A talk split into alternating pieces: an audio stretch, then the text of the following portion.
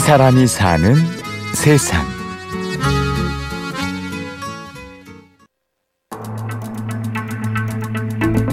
새벽 6시 인천의 한적한 주택가 한 자동차에서 불길이 치솟기 시작합니다.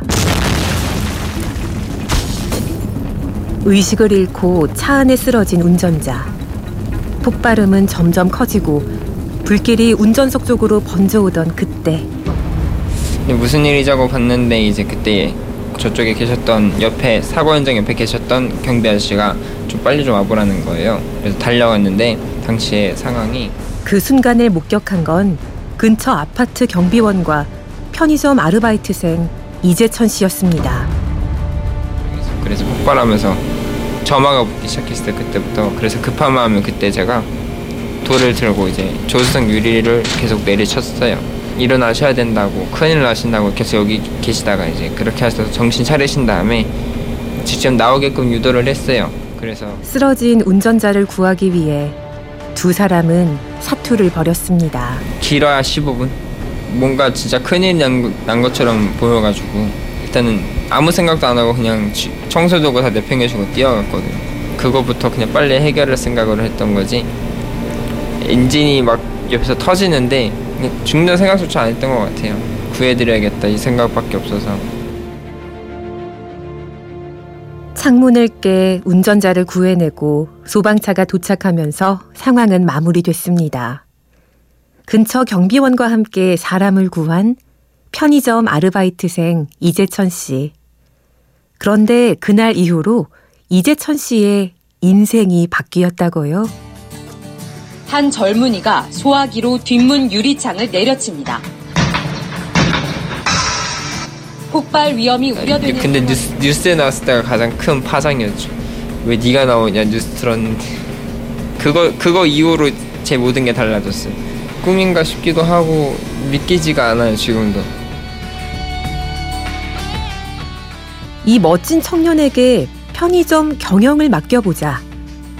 이재천 씨가 아르바이트하던 편의점 본사에서 뉴스를 접한 뒤 내린 결정입니다.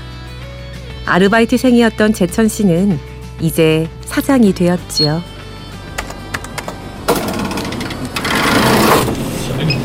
안녕하세요. 이게 안녕하세요. 23살이 차린다는 게 말이 안 돼서 전례도 없고 매일 새롭죠. 잘 관리해야겠다 싶기도 하고 이것도 다, 가, 다 새롭게 바꿔준 거예요 바닥도. 천장 천장이랑 전부 다 에어컨까지. 또래 친구들이 한창 공부할 나이에 어엿한 사장이 된 이재천 씨. 처음부터 남들보다 빨랐던 사회생활이었습니다. 고등학교를 졸업하고부터 돈을 벌기 시작했죠. 서빙도 해보고요 재고조사도 해보고 경호도 해보고 전단지도 해보고 상하차도 해보고 배운 건 없어도 느낀 게 많고 나보다 더 힘든 사람도 많을 텐데 여기서 멈추면 더 힘들어지고. 엄마는 아마 저 아니었으면 안 산다고 맨날 말씀하셔가지고. 일찌감치 철이 든 건 홀로 남아 계신 어머니 덕분이었습니다. 외동아들 재천 씨가 유일한 삶의 위로였지요. 아버님이 돌아가신 예, 한 8년, 8, 9년 정도 작별 인사도 못했죠. 마지막 봤던 얼굴이 돌아가시기 2주일 전이었어. 아빠 안녕하고 이제 나갔는데 새벽에 연락이 왔어요. 열이 심하게 오르신다. 발작, 발작을 일으키신다 갔는데 아빠가 저를 못 알아보더라고요. 엄마, 엄마도 못 알아보고.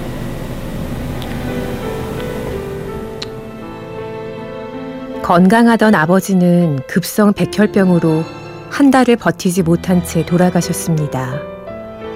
그렇게 황망히 떠나보내야 했던 아버지. 불타는 자동차 속 운전자를 구할 때도 어렴풋이 아버지를 떠올렸는지 모릅니다. 40대 한 초중반으로 보이셨어요. 한 달 정도 지나고 이제 그분이 태어나셔서 바로 저한테 찾아오셔서 감사하다고 인사도 드리고 어떻게 아 자식이 세, 셋이라고 들었어요. 다 어리고 애기가 고맙다고 전해달라고 했더라고요. 좋은 일을 하고 많은 격려를 받고 으쓱해질 법도 한데 이재천 씨는 오히려 어깨가 무겁습니다. 받은 만큼 돌려줘야겠다는 책임감 때문이지요. 보상받은 만큼 제가 또 베풀어야 돼가지고 어깨가 무겁긴 하죠. 되게 작은 일이잖아요. 솔직히 말해서 더 저보다 더 좋은 사람들 눈- 눈여겨 봐 주셨으면 좋겠어요. 그 말 한마디 한마디가 다 힘이 되니까 꼭 부탁드릴게요.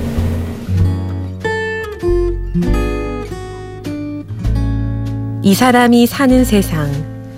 우리 주변의 작은 영웅 이재천 씨를 만났습니다. 지금까지 취재 구성의 박정원, 내레이션 임현주였습니다.